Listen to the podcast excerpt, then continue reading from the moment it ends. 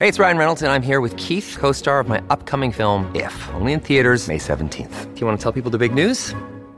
All right, I'll do it. Sign up now and you'll get unlimited for $15 a month in six months of Paramount Plus Essential Plan on us. Mintmobile.com slash switch. Upfront payment of $45 equivalent to $15 per month. Unlimited over 40 gigabytes per month. Face lower speeds. Videos at 480p. Active Mint customers by 531.24 get six months of Paramount Plus Essential Plan. Auto renews after six months. Offer ends May 31st, 2024. Separate Paramount Plus registration required. Terms and conditions apply if rated PG.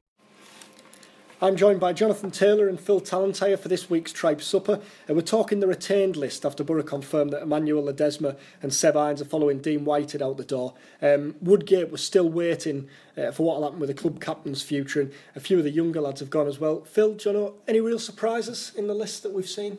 Not for me. Um, I don't think anyone expected uh, Ledesma to stay beyond this season.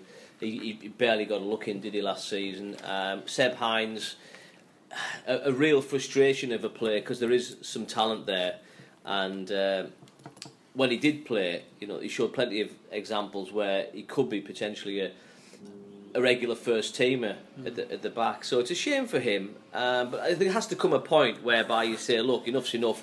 We just can't keep him on the pitch long enough. And he seems to have adapted to life in America well. I can see him making a career for himself over the there. over there. absolutely, fair, yeah. yeah. And he's got, he's got, I think he's got an American passport as well. Yeah. I can see him getting involved in the American national team. Mm. His dad's American, so. And I know we've said it in the past. Uh, sorry, Drum Info, but it's probably a good time to be going the MLS, isn't it? If you're going to go, they've got the you know they've got the TV coverage now all at once. If, you, if you're ever going to go over there, it's now's a good time, isn't it? The profile's never been higher, has it? Obviously, with the new Sky Sports deal and everything. I mean, it's what everyone's talking about, and obviously, uh, you got people like Kei Kamara ripping up the league over there. Um, but going back to the retain list, I mean, I don't think there's any real surprises. I thought Whitehead was actually quite a surprise when when that was announced, but in terms of Ledesma, he's, I mean, all season. I mean, I've covered him quite extensively for the under 21s, and that's all he's been playing really um, since he came back um, from his loan spell. He's done well for the under 21s, but obviously, I mean, he, he's just not a Karanka player. If you look at him, he's got moments of genius. I remember him whipping a 25 yard free kick up at St James's in the top corner for the 21s, and you think, my God, like, this guy's a player, but um, he's just other parts of his game. If you look at the kind of the the way that Adam Reach and Adomah have adapted their game. I don't think Ledesma's got that in him really. Um, but no one has a bad word to say about him. I speak speak to quite a few people about him this season, and they always say he's a terrific guy. You know, always has a smile on his Good face. Pro. Good pro, works hard, but it's just it, will be a shame to see him leave. Really. It, it, was a little bit unlucky as well, you know. In the summer, when players were thin on the ground, uh, Aitor often says we only had six or eight players in the summer. Um, whether that's quite true, I'm not so sure. But Ledesma was injured at the start of pre-season. Was it a broken foot? I think it was a foot or a toe, something yeah. like that. And I remember he didn't travel to Spain for the pre-season tour. And when you think how few players were around then, that was a really good opportunity for him to stamp his place on the team. And Adam Reach actually, um, on the left, made the most of his opportunity. And you just wonder, you know, talking about players who may have just missed the boat, because that's what it can come down to, oh, can't absolutely. it? You're not being in the right place at the mm right time. I think that was really unfortunate for Ledesma, because he, we'll, we'll go on to it in a minute, but he was one of those players who could turn a game. And that, it's interesting what Jonathan says about Whitehead, because I suppose you could make a case for keeping him. I'm, I'm sure he was probably on a salary that was too too high for a player who was a fringe squad yeah. member. Um, but there's no doubt you could come in and sit in that position just in front of the back four. Mm. You know, next season if one of our main guys gets injured. But I think I think that's significant because obviously you, you've got players like Forshaw on the fringes, and I would imagine if one thing that Aitor want to do next season or move towards next season, having a little bit more mobility right across the pitch. Yeah. And do you really want a player whose game's all about just sitting? Mm. So we might see someone like Forshaw give the give the team an extra dimension in you know in pre-season and, and obviously as as the season unfolds as well. Just just back to that Ledesma point you make, because you think with the reach, with obviously reach getting the chance at the start, you would have thought that that would have probably been Ledesma's position to lose, wouldn't it? If he if he had to start the season, I, rec- I remember the, the season he signed, um, and Boro played at Pools, the obviously annual pre-season friendly, and he had an absolute worldie of a game there. And and George Friend played. It was the first time I'd seen George. I remember he didn't have a great game. I remember thinking, who's this left back we've signed? But Ledesma looked like a world beater. Obviously, how things change, and then obviously the Millwall game, which we'll we'll move on to now. I mean, you know, not long after Karanka had been appointed. It proved to be a huge game, that didn't it? And, and Ledesma was the match winner. Well, we're talking about, well, and we both will get get onto that. But I mean, there are a few unsung heroes of Karanka's early years, and he is more than anybody the man who set Boro on the course Yeah. from from the mess they were in in November December 2013. The Millwall game, absolutely. I remember sitting there in the in the new den as it's called. Um, it was a late kick-off, wasn't it? A tea time kick-off. free. It was a week before Christmas. It was. I think it was raining sideways. The home fans were in turmoil. Um, 'Cause Lomas was Lomas just about was the get the boot, manager. wasn't he? It was one of the worst first halves of football I think I've ever seen. And at the time, I think had only won once under Karanka. Yeah. It was looking pretty grim. And um, out of nowhere, really, two moments of magic, uh, largely through um, Ledesma, Boro got a win out of nothing. And he was pivotal over Christmas and New Year that year, of suddenly helping Borough turn the corner. And they picked up some important results and it's probably been a little bit forgotten about now because obviously Karanka's main focus when he went in was res- resorting the defence. But that, that, that job that Ledesma did around that time shouldn't be forgotten. Well, well sorry, John, but just just quickly, we, we, we often talk about Luke Williams, kind of, you know, the undoubted talent. It's just pulling it out of him. Players like Ledesma must be so frustrating to manage because, you know, on, the five-a-side pitch or on the training pitch, he'll look superb, won't? It's just kind of pulling it out week in, week out. It is. It's incredibly. He's an incredibly gifted footballer, and, and everyone at, at Rockliffe will admit that. It's just foot, modern football now. you- There's so many more responsibilities you need than just being a, a talented footballer, and that's where he perhaps falls a little bit short.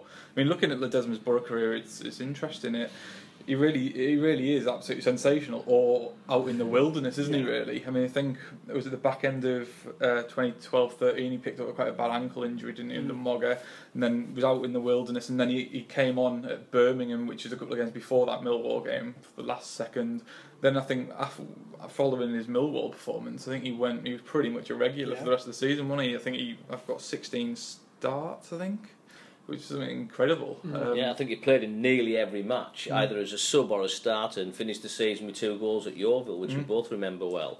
Um, it, the, the thing about Ledesma is, if you look at his career, and I like to look at what players have done when they join the club in terms of their career profile. And the one thing that was noticeable about, uh, more noticeable about Ledesma, in fact, actually say those words, is that he'd never had a long spell with any particular club. He'd had half a season here, a full season there. I think he was a free agent at Walsall, wasn't he, when he Yeah. came to Boro? And that tells you that it's a pl- it's a player who's never really found his feet anyway. You know, I like to say a player who's have two or three solid years somewhere if you're going to buy somebody of that age and profile. So I guess what's happened for him at Boro fits with his career before he even joined the club. But as as as John O says, um, really talented guy. But the the, the the the football world is littered with with really talented guys who can't pin should, down the should place. be, should be. Ve- Yeah. Very interesting point you made as well about you know how he was really bang on lucky the timing of his injury. Certainly when he you know in the summer um, when he were out in Marbella, Reach took the took the opportunity because. I mean that was that was his time, wasn't it? I mean, if you compare him to you know someone like Ben Gibson, who I think this season has really taken his his opportunities mm. brilliantly. I mean, Ken obviously came back from the World Cup late, and as a result, Gibbo really benefited from that. You know, limped off against Birmingham, and it looked, oh, here we go, Ken's going to be, you know, a dead shoe straight back in.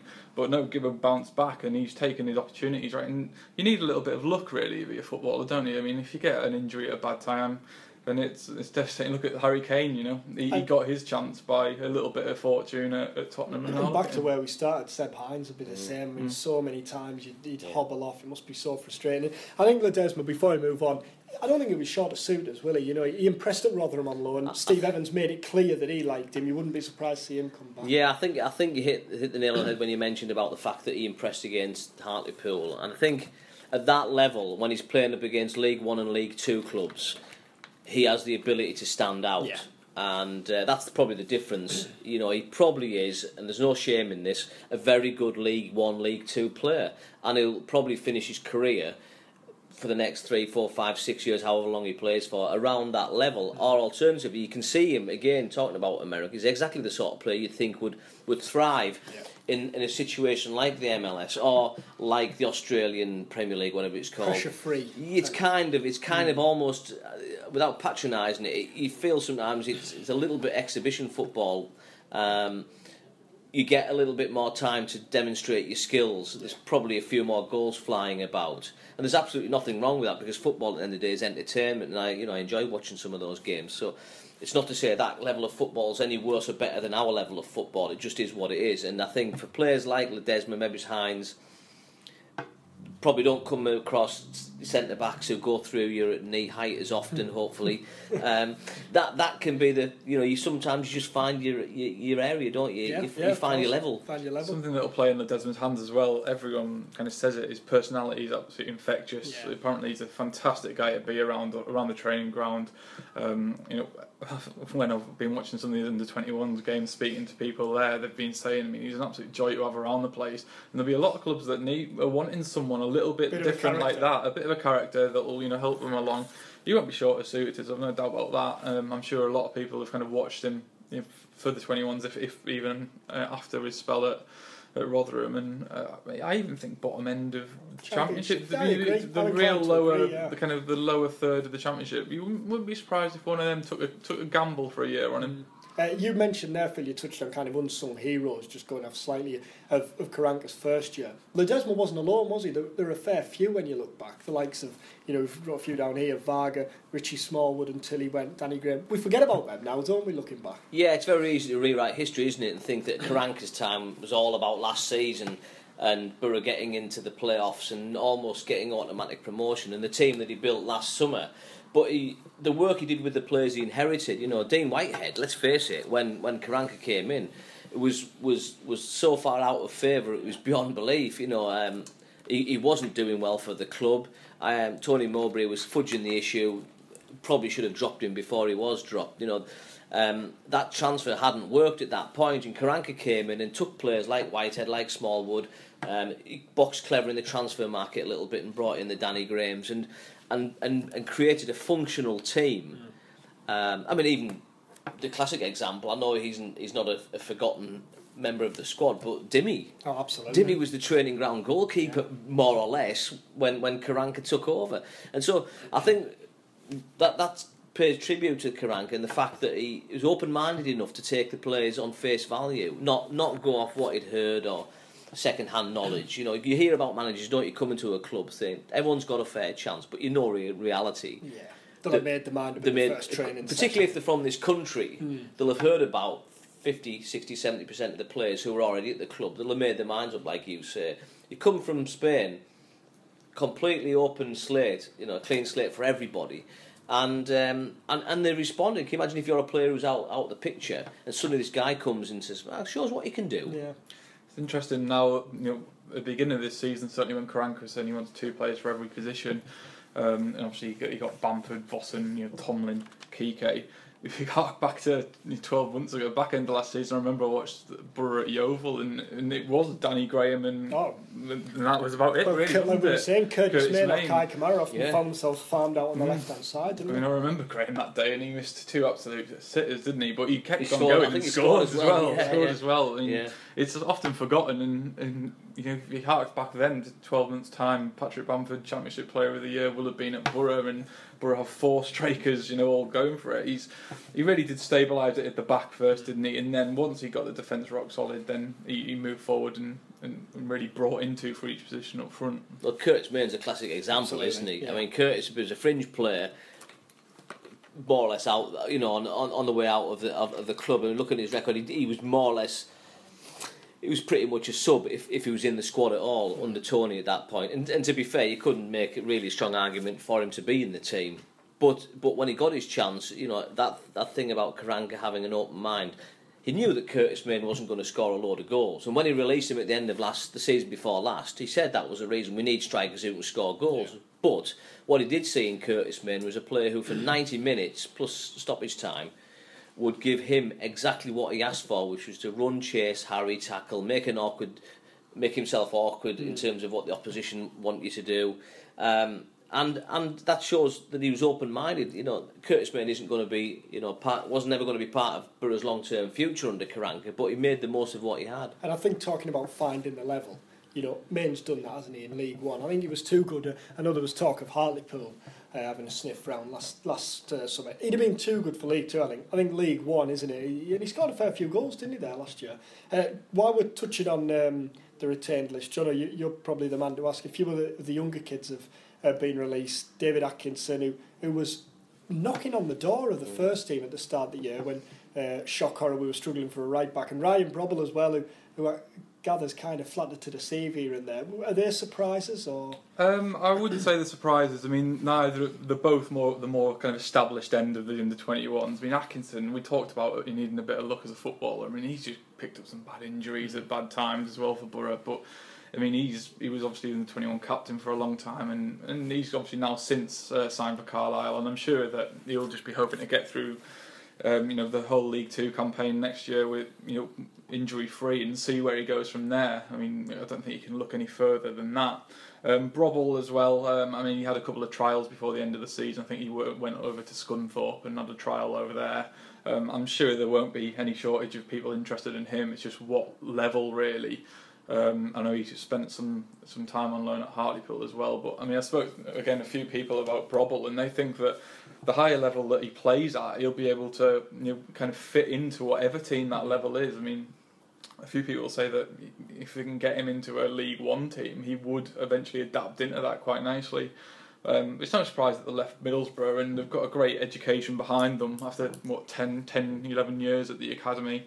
Um, I know Dave Parnaby said that there was a few kind of tears when um, from all of the lads when they were saying bye to these people that they've, yeah. they've kind of grown up with. But it's an education, is it? It's like you know, you just going to school them for mm. three, four nights a week for eight, nine, ten years. You, it's probably the, and probably one of the best educations you can get mm. in football. You know, I mean, the, you look through the leagues, there are a lot of players who, who came through the Boro Academy, yeah, you know, much more than many other clubs. Mm. And a lot of them are, you know, well-rounded individuals. The club places a lot of focus on not just their football education, but their education as, as round, you know, fully, fully rounded individuals. So, you know, the, the club can take a huge amount of credit for that.